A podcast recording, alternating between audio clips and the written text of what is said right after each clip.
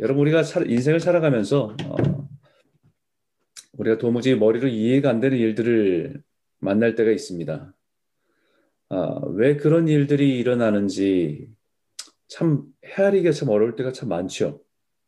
특히 그 이해, 이해가 되지 않는 일들이 나에게 일어날 때에는 어, 더욱 혼란스럽습니다. 그럴 때 뭐 우리가 하는 말들이 참 알다가도 모를 일이야 라고 하는 말들입니다. 알다가도 모를 일이야. 참 인생, 어, 우리가 인생을 살아가면서 인생에서 일어난 일들을 경험할 때 인생을 좀 알 것 같은데 알다가도 모르겠어요. 어, 뭔가 조금 알 것 같은데 어느 순간 이해할 수 없는 일을 만날 때 우리는 참 인생 알다가도 모를 일이라 라고 하는 말들을 하게 되는 것을 듣습니다. 사실 우리 인생도 어, 그와 같을 때가 있습니다. 어, 우리 신앙도 그럴 때가 있지요. 하나님을 알아가면서 조금씩 더 깊이 나아간다고 생각했는데 어느 순간 우리가 머리와 상식으로 이해할 수 없는 상황을 만날 때가 있습니다. 왜 이런 일이 나에게 일어나는 것인지, 음, 하나님 거룩하고 공의로우신 분이심을 점점 깨달으면서 믿음이 자라고 더 하나님을 신뢰할 수 있게 되었는데 어느 순간 공의로운 하나님이 왜 그런 일을 허락하셨을까? 왜 의로우신 하나님이 그, 그런 불의하고 폐악한 일을 그냥 방관하고 계실까? 정말 알다가도 모를 일입니다. 이런 혼란 가운데 있었던 대표적인 사람이 구약의 하박국 선지자입니다. 그의 첫 번째 혼란이 공의로우신 하나님이 왜 세상에 악한 사람들이 많은 것을 방관하고 계신지에 대한 것이었습니다. 왜 선하고 의로운 사람들이 세상에 악한 사람들에게 억눌리고 고통받고 착취당하고 살아가는 그런 모습을 보면서 왜 공의로운 하나님이 침묵하시는지 알다가도 모를 일입니다. 세상에 신실하게 성시, 성실하게 진실하게 믿음으로 살아가고 살아가려는 사람들은 어려움을 벗어나지 못하고 가난을 벗어나지 못하고 인생의 계속된 질병과 고난 앞에서 허덕이며 살아가는 것 같은데 어, 세상에 하나님을 인정하지 않고 오히려 하나님께 반항하며 살아가는 사람들 그런 사람들에게 그런 일이 일어나는 것 같지 않고 오히려 형통한 것 같아서 참 알다가도 모를 일입니다. 그 신앙에 대한 혼란에 대한 하나님의 응답은 하박국 선자에게 응답하신 것은 이방 바벨론을 통해서 하나님께서는 이스라엘을 징계하시겠다라는 것이었어요.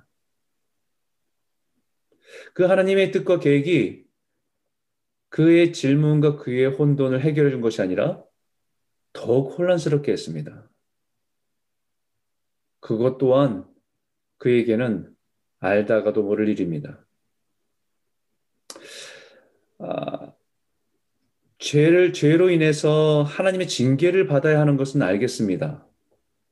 하지만 왜 굳이 더 악한 이방인 잔인한 바벨론을 통해서 이스라엘을 징계해야 하셔야만 했는지 알다가도 모를 일입니다. 결국 어떻게 됩니까? 그 하박국 선자의 신앙과 혼란을 해결하게 된 중요한 열쇠가 바로 역사를 주관하신 하나님 앞에서 자신의 존재의 의미를 깨달았을 때입니다.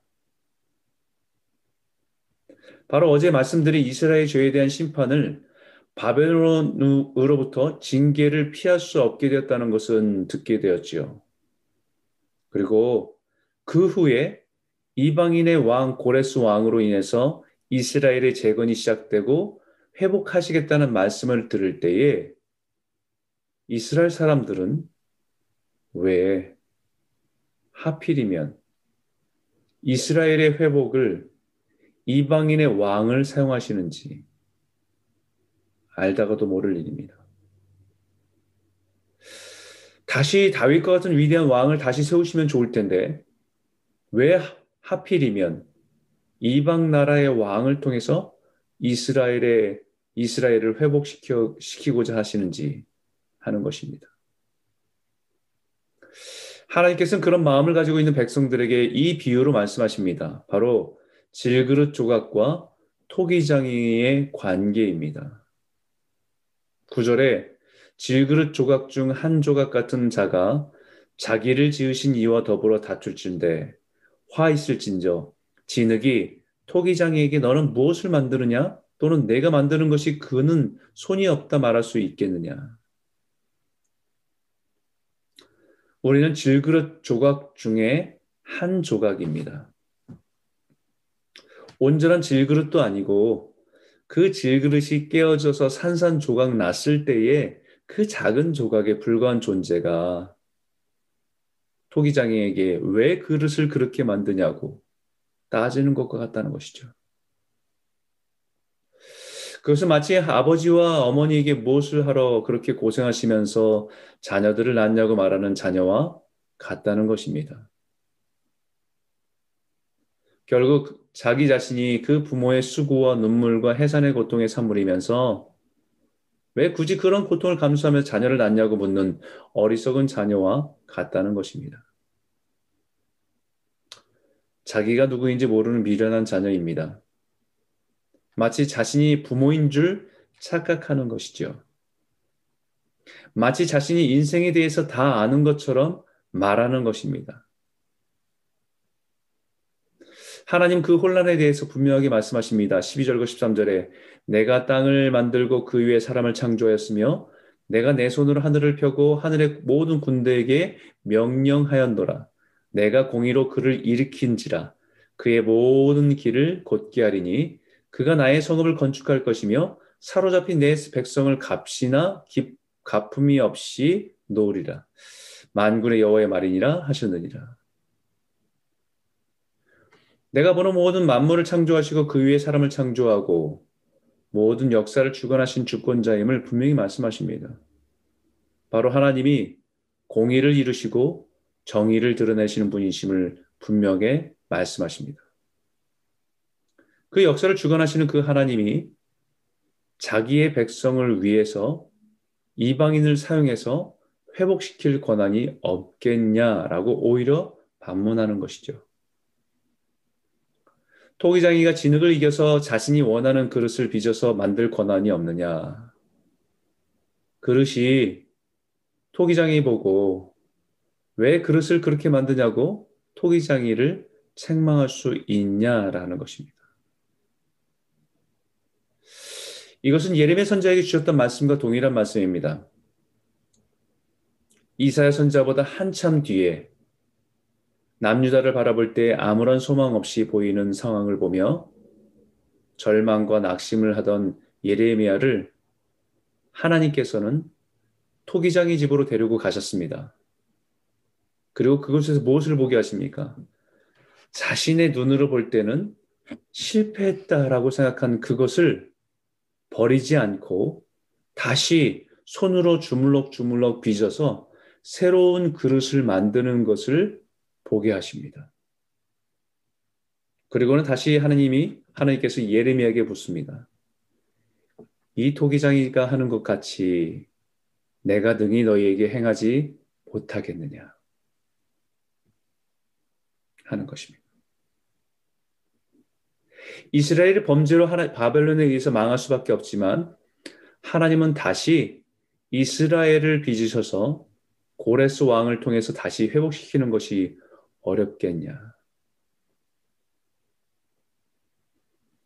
토기장이가 자기네 자신의 주권으로 원하는 그릇을 만들 수 있듯이 만물을 지으시고 다스리시는 그 하나님이 자기 백성을 위해서 자기 성읍을 위해서 자신이 원하는 방법으로 건축하고 세우고 회복시킬 권한이 없겠냐라는 것입니다.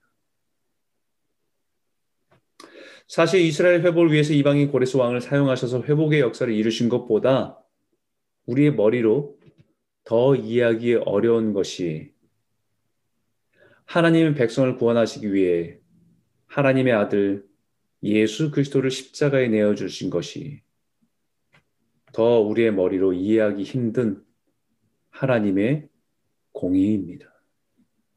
하나님의 사랑입니다.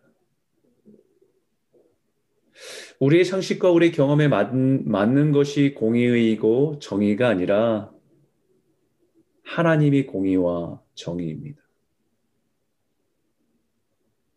진흙족과 같은 우리가 토기장이에게 그릇에 대해서 말할 수 없듯이 우리에게 필요한 것은 토기장이를 신뢰하고 그분에게 우리의 삶을 맡기고 의지하는 것 뿐입니다.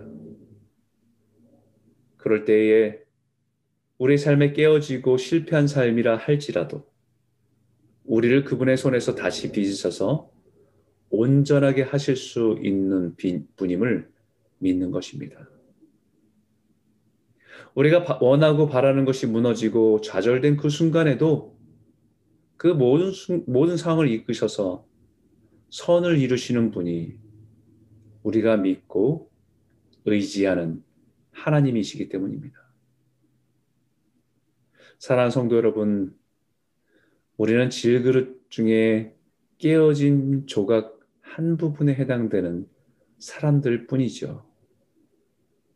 우리가 하나님을 바라볼 때 할 수 있는 것, 그리고 올바른 믿음은 그분이 우리의 토기장이 되셔서 우리의 깨어지고 무너지고 실패한 것까지도 그분의 손에서 빚으셔서 아름다움으로 회복으로 또 우리를 온전케 하는 모습으로 빚어 가신다는 사실을 믿으며 우리의 삶을 주님께 맡기는 것 뿐입니다.